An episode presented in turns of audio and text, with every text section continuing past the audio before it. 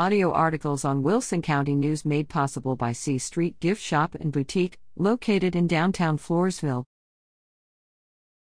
Mutz becomes interim county treasurer. Wilson County Judge Richard L.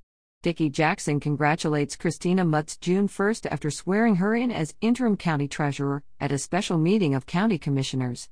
Mutz fills the unexpired term of Jan Hartle, who resigned effective May 31st as county treasurer.